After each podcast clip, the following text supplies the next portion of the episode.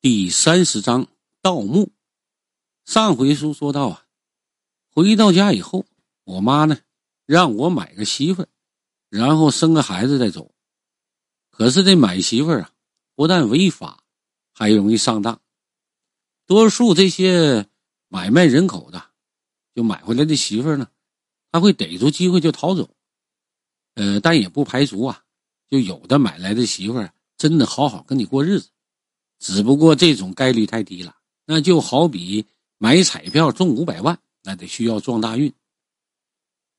可明知道有可能上当受骗，但村民呢一直延续着这个传统。按照村头四狗子的说法，买媳妇那就是赌博，嫖个娼都有风险呢，更何况买个暖被子的娘们呢？数十年的血汗钱换来个媳妇儿啊！村民普遍认为这是值得的。村里的文化程度最高的，就曾经当过大队会计，这个小学都没毕业的吴老汉，就算过这么一笔账：去县里的发廊找个女的打一炮，大概需要五十块钱；而娶个女人呢，需要花三万块。也就是说，一个女人一个月除了例假的七天，还有二十三天。按照一天打两炮来算呢，一个月下来就是两千三，一年下来就是两万七千六，差不多就已经收回成本了。如果按一天打三炮来算的话，那有可能还赚钱呢。你就这么一个狗屁的算法，也还得到了村民一致的认可。对于吴老汉这种脑残到一定境界的这个猥琐汉子，我是无语到了极点的。听母亲说要给我买媳妇儿，我是打心里是不愿意。你别说我这才二十出头啊，还没有到达结婚的年龄。就算我三十来岁了，那找不着女人了，那买媳妇儿我依旧是难以接受。和一个毫无感情的女人生活一辈子，那我自认是做不到的。更何况我心里还惦着那个金可心呢。不过母亲呢，说一不二的性格，打小那我可就领教过。所以我知道这事儿回旋的余地不大，于是我也没跟他抬杠，随即就转移话题。哎妈，爷爷呢？他老人家身体还好吧？原本一脸喜色的母亲呐，听我说起爷爷，表情是为之一暗，叹了一声气：“哎，爷爷三年前已经去世了。”母亲的话呀，无异于晴天霹雳呀，轰在我的耳边。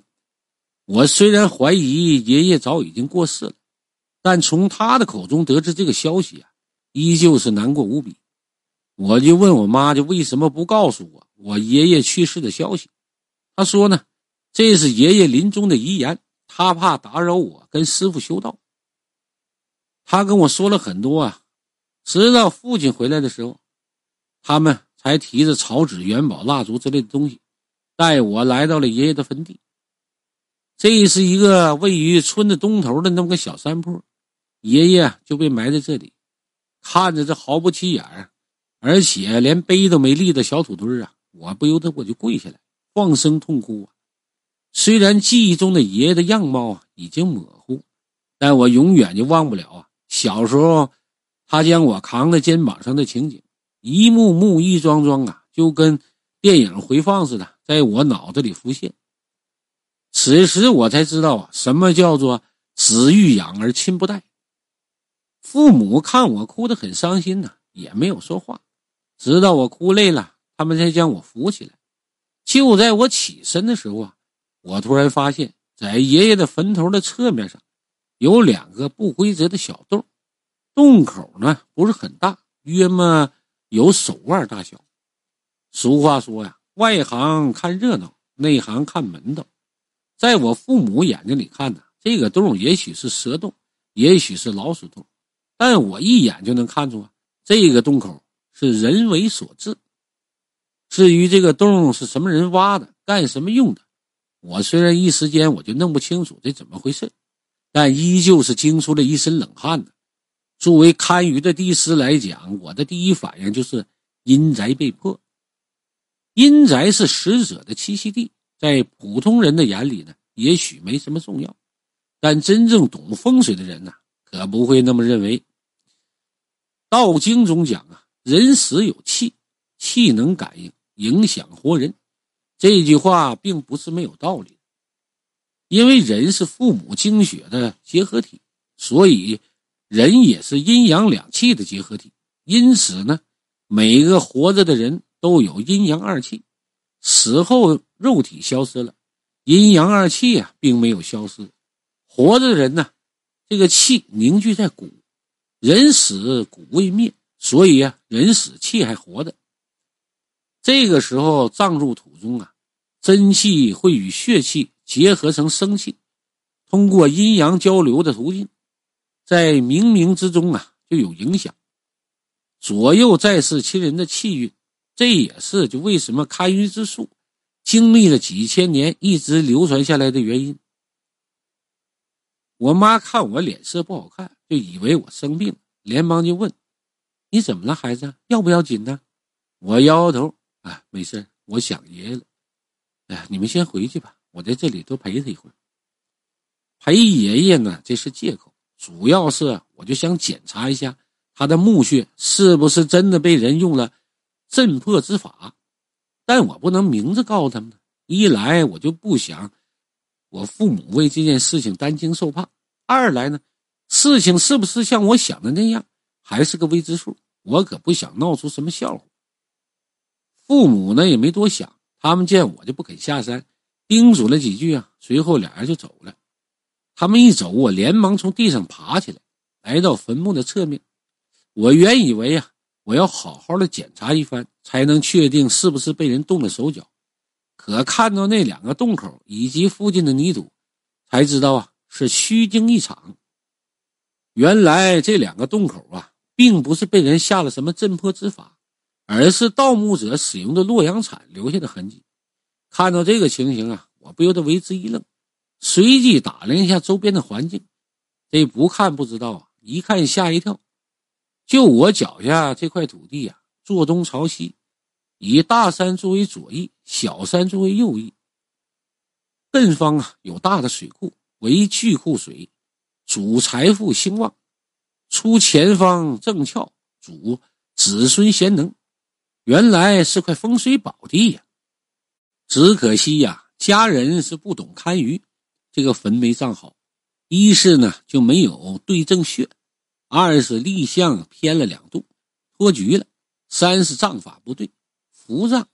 这坟形高了，平刚卖气呀，要深入地下，这样照做啊。那就脱气了。不过呢，我也没有想去迁葬。我虽说不是道教徒吧，但堪舆行当中的这十大戒律，我还是要遵守的。就冲着五不重的这个不自用这条，我也不敢呐，擅自将爷爷的坟墓迁移到正穴上。他老人家虽说啊这个一生啊，他未做过坏事，可是福德不足啊。不可以享受这种宝地。按照堪舆界的解释，就是大福大贵之地，是天地山川灵气所种，必有有缘有福之人才可享用，否则啊，这便有违天道。根据师傅讲呢，他曾经有一个朋友，自以为有这个通天本领，寻得一块宝地之后，浑然不顾啊自己的父亲有没有福缘享受这个宝地。毅然将其葬入其中，并摆下阵营，以防不测。结果下葬的当天晚上，下起了滂沱大雨，一道闪电是从天而降，直接将坟头给劈开了，烧毁了那具尸骸。我虽没有亲眼目睹那个场面呢，但我觉得师傅不会拿这种事情来蒙我，所以呀，我也没有指望就依靠爷爷的藏葬入好地呀来提供风水庇佑。更何况，现下我的目光完全是被洛阳铲带出的泥土所吸引了。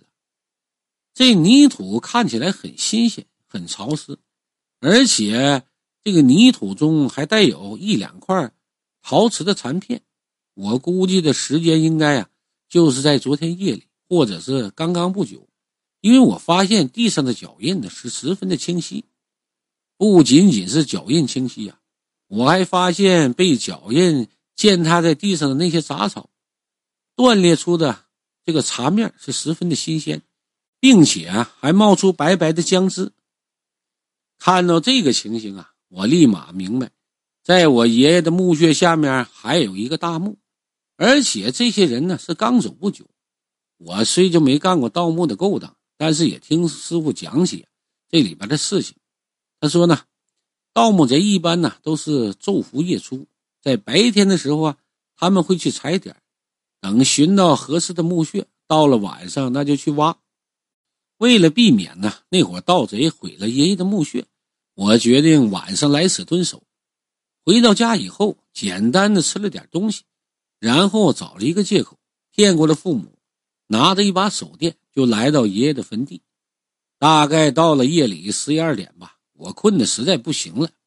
从山下隐隐的传来说话的声音，我这浑身一激灵啊，连忙从坟地里爬起来，向山下。借着微弱的月光啊，我就看到有三四个人就朝这边走来。为首的是一个光头大汉，月光照在他的头上，显得是格外的显眼。他走在最前面，一边走一边骂骂咧咧：“哎，哎，都给我机灵点啊！一会儿大家麻利些，免得被白天在坟地里磕头那个小子给发现了。”听他这么一说呀，我更觉得自己猜的没错。原来我在祭拜爷爷的时候啊，这一帮人就躲在四周，难怪我看着那个从地上挖出来的泥土十分新鲜呢。不过令我感到好奇的是啊，这个光头佬为什么对我心存忌惮呢？好在这个问问题呀，被一个矮子的人就帮我问出来了。他就说了：“老大，这小子看起来瘦不拉几的，你怕他干啥呀？”他的话一出口一出口啊。旁边那几位连连的是随声附和，啊，对对对呀，老大，你怕他个球啊？他要敢来，我们就给他埋坑里。这话说的是杀气凛然，充分显露了亡命之徒的本性。我在上头听着，我就毛骨悚然，正琢磨是不是先下手为强呢。下头那个死光头佬啊，一声令喝：“他妈的，都给老子闭嘴！”就把这些人臭骂了一顿。光头佬似乎还不解气，又转身呢，踢了刚刚那个叫的最凶的矮子一脚。你他娘的找死啊！别拖上老子！那矮子摸摸屁股啊，委屈的说：“老大，这怎么觉得你胆子越来越小了呢？那小子家呢，四哥白天就已经摸清楚了。他不提这四哥还好啊，一提这四哥，那那光头佬更是勃然大怒，抬脚就将他给踢倒在地。”哼老四是个穷货，他懂个屁呀！如果听他的，那我们都会死无葬身之地。听到下面传来的对话，我是猛然一惊啊！眼前就浮现了一个身穿道袍、手持桃木剑的男人。我本以为这是个跑江湖行骗的野路的神棍，可实在没想到他竟然是一个盗墓贼，而且还是打先锋的盗墓贼。相对于我的吃惊啊，山下那俩人也是同样的吃惊。听光头佬说的十分的严重，急忙就问：“老大，这到底怎么回事啊？你跟我们说说呗。”